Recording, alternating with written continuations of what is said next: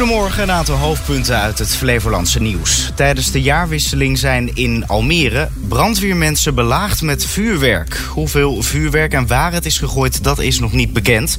En een flatgebouw aan de Zeeduinweg in Poort, in Almere Poort, is gistermiddag ontruimd. De brandweer kreeg een melding van een uitslaande brand, maar uiteindelijk bleek het mee te vallen. Ja, en dan zeggen we goedemorgen hè, op deze 2 januari. Um, allereerst natuurlijk uh, een heel uh, gelukkig 2024 wensen we jou toe namens de hele redactie. Ook voor jou, Jordi. Dankjewel, is gelijk. Laten we er wat moois van maken. Veel lichtpuntjes in dit jaar. Dat zou toch fijn zijn? Ja, dat lijkt me heerlijk. Nou, het weer zit in ieder geval niet Nee, dat, dat werkt nog niet echt mee, nee. Hopelijk nee. geen voorbode voor de rest van het jaar. Nee, en we beginnen dus met een uh, vernieuwd ochtendprogramma ja. voor je. Ja, dus zometeen uh, dan uh, hebben we het onder meer over uh, een nieuwe opsporingsmethode. Die wordt voor Flevoland steeds belangrijker. Dan gaat het niet over criminele zaken. Nee, het gaat om het opsporen van planten en dieren die in het water zitten, maar zich meestal niet laten zien. En het Flevolands Archief geeft vandaag documenten vrij die tot nu toe alleen onder voorwaarden konden worden ingezien. Ja, er is een nieuwe opsporingsmethode die steeds belangrijker wordt voor Flevoland. Het gaat dan niet uh, om het opsporen van criminelen of drugs, maar om het opsporen van planten en dieren die in het water zitten, maar zich meestal niet laten zien. Bij deze e-DNA-methode wordt hun aanwezigheid aan de hand van genetisch materiaal toch aangetoond. Dit is Sigrid Haverkamp van Waterschap Zuiderzeeland. Het is een, uh, een, een nieuwe vorm van onderzoek om te zoeken naar soorten in het water uh, die we eigenlijk met de normale manier van onderzoek uh, moeilijk kunnen vinden. Maar waarom zou je nieuwe soorten willen vinden? Waarom is dat belangrijk? Nou, het is niet alleen nieuwe soorten vinden, maar we kunnen er ook soorten mee vinden die normaal gesproken heel moeilijk uh, te vinden zijn. Neem bijvoorbeeld bepaalde vissen die in de modder leven. Of uh, bepaalde waterplanten die altijd onder water groeien, hè, die je vanaf de kant niet kan zien. En als je het hebt over bijvoorbeeld uh, uh, invasieve waterplanten die de hele watergang heel snel dichtgroeien, dan willen we eigenlijk er al heel snel bij zijn om uh, proactief maatregelen te kunnen nemen. Wordt eDNA dan een steeds belangrijker vorm van onderzoek voor Waterschap Zuiderzeeland? Ja, ik denk het wel. Zeker wel. Kijk, uh, hoe mooi zou het zijn als je met één watermonster met uh, DNA-onderzoek alle soorten uh, zou kunnen vinden die erin uh, zitten. En dan hebben we het niet alleen over planten, maar ook over vissen of kreeften of bacteriën, uh, schimmels, virussen, noem maar wat op. Volgens Sigrid Haverkamp van het waterschap is de nieuwe methode sneller en vaak ook goedkoper dan de huidige en biedt die veel kansen voor de toekomst. Angelique Vollebroek van laboratorium Aqualysis is dat met haar eens. Er kunnen in het water niet alleen planten of dieren mee worden opgespoord, maar ook verboden stoffen uit de groenteteelt. Nou, wij kijken of er uh, van de tomaat of de paprika uh, eDNA in de watergang zit. En uh, treffen wij dat aan. En er worden ook gewasbeschermingsmiddelen gevonden voor die teelt. Dan is dat een hulpmiddel voor het waterschap om te kijken... Nou, welke telen zou de, bescherming, de gewasbeschermingsmiddelen geloosd kunnen hebben op het oppervlaktewater. Dus het is een middel om ja, eventueel in te kunnen grijpen. Want dat lozen, dat mag natuurlijk niet. Nee, helemaal goed. Dat is inderdaad een middel om in te kunnen grijpen voor het, uh, tegen het lozen van uh, de beschermingsmiddelen. Ja. Maar op wat voor manier krijgen mensen die zeg maar niet in uw vakgebied zitten ermee te maken? Waarom uh, komt iedereen hierover te weten uiteindelijk? Nou, het wordt ook uh, straks gebruikt voor de kaderrichtlijn water. Dus uh, de, hoe de watergangen, uh, de bloei en de groei daarin is. En daar gaan we het ook voor gebruiken.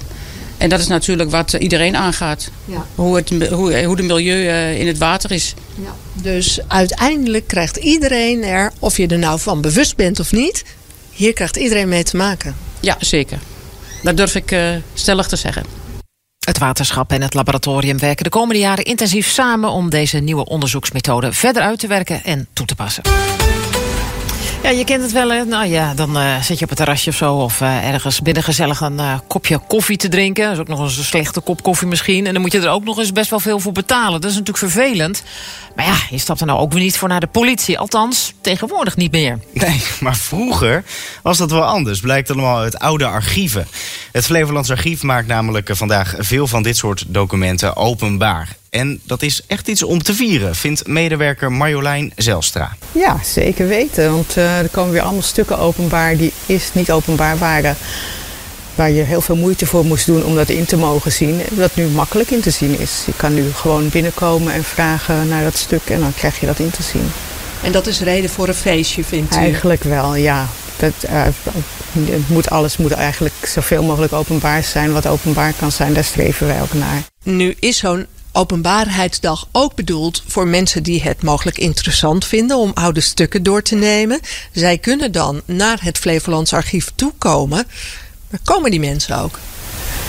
Nee, niet iedereen weet ons nog te vinden. Dat is wel heel jammer, want we hebben toch echt wel heel veel leuke stukken en uh, grappige stukken en ook best wel ja, aangrijpende stukken die ook best wel persoonlijk zijn. Het is niet altijd, uh, je denkt, saaie stukken of... Uh, het zijn heel vaak heel persoonlijke stukken. Wat, wat, echt voor je gaat leven. En ook leuk als je misschien iets over je familie zoekt. Dan uh, kan je daar ook heel veel dingen terugvinden in het archief. Er komen nu ook weer stukken uh, openbaar. U heeft er even naar gekeken. Er zijn wat interessante dingen.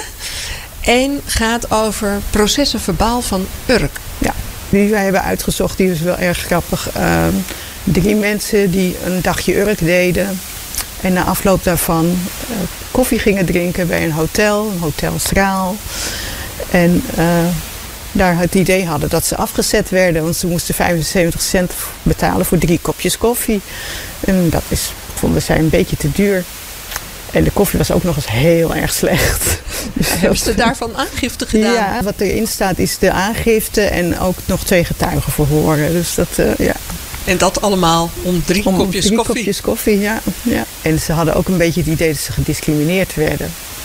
Omdat ze van buiten Urk kwamen, dat ze daarom dachten van... oh, die, daar kunnen we wel wat meer uh, rekenen. Ja. En daarom heeft men aangifte gedaan? Ik denk dat, dat het, uh, ik denk dat het niet alleen de slechte koffie geweest is. Het proces verbaal, dat vertelt dus het verhaal over... welk jaar hebben we dan? 19? Het is uh, in 1948 is dat... Tussen 1946 en 1948 speelt dit. Ja. Het geeft ook uh, een mooi tijdsbeeld, hè? Want iets dergelijks zou, ja, dat zou je nou, nooit nee, meer nee, nou ja, je natuurlijk. zou naar de kassa stappen misschien. als je het heel erg vindt. Ja, of iets op uh, X zetten ja, bijvoorbeeld. ga daar niet heen. Dat is, uh... ja, je zou niet naar de politie stappen. Nee, dat... Nee. Marjolein Zijlstra was dat van het Flevolands Archief. Verslaggever Marjan van Ens die sprak met haar. Naast de politiearchieven uit een ver verleden worden er vanaf vandaag nog veel meer oude documenten vrijgegeven. En die zijn dus in te zien bij het Flevolands Archief in Lelystad. Wat heb je gisteravond allemaal gemist op radio en tv? In WNL Haagse Lobby blikten drie afzwaaiende Kamerleden terug op de afgelopen periode. Voor CDA-Kamerlid Anne Kuik waren, of Atje Kuik waren de verkiezingen erg spannend... omdat ze niet wist of ze herkozen zou worden. Kijk, op een gegeven moment krijg je dan die lijst van je eigen partij en krijg je een nummer. En toen kreeg ik nummer 10. En ik had de peilingen ook wel gezien. Dus ik dacht, ja, dit weet ik niet of dit wel goed komt. Maar ja, dan ga je een campagne in. Um, en dan moet je er ook zelf in geloven. Want ik bedoel, als je er zelf niet in gelooft. Ja, nou ja, uh, dan kun je het sowieso wel schudden. Uh, dus je moet wel met volle overtuiging die campagne voeren. Maar ergens in je achterhoofd heb je wel zoiets van. Ja, dit kan ook wel eens anders aflopen. Ja, zo te horen was het toch echt Anne Kuik. Ja, je hebt Anne Kuik en Atje Kuiken. Oh, Ku ja, ja dat, dat, is het, ja. Ik denk dat daar jouw verwarring vandaan kwam. En ook een andere Maar die is dan partij. weer van een andere partij. Ja, precies. Ja. nou goed, um, de, het gaat nu over het CDA. En het haalde meer dan uh, vijf zetels, vertelde Anne Kuik. Toen het de uitslag was, had ik er ook eigenlijk direct wel... Ja, was ik er relaxed over. Oké, okay. nou, zes en een half jaar heb ik dit mogen doen. Hoe bijzonder is dat? Um, dus uh, ja, die dankbaarheid overheerste voor mij eigenlijk direct. In de wintereditie van het programma Zomergasten was... Uh, waarom, noemt, waarom noemen ze het dan niet wintergasten? het lijkt me iets logisch hier. Ja, toch?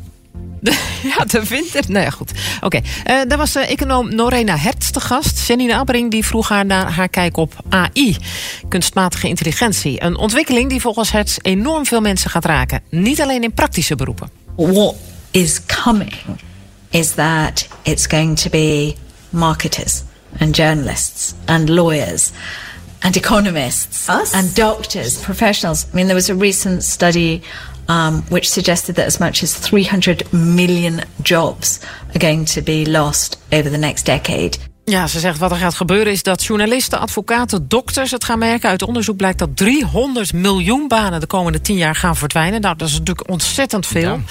De econoom vreest dat overheden slaapwandelend richting deze nieuwe werkelijkheid gaan als ze niet uitkijken. We are in many ways sleepwalking towards this future as a society. Governments, you know, are starting to talk about AI, but not really thinking about the huge societal dislocations that are looming and putting in place the measures that will be needed to address it. You know, what what will happen?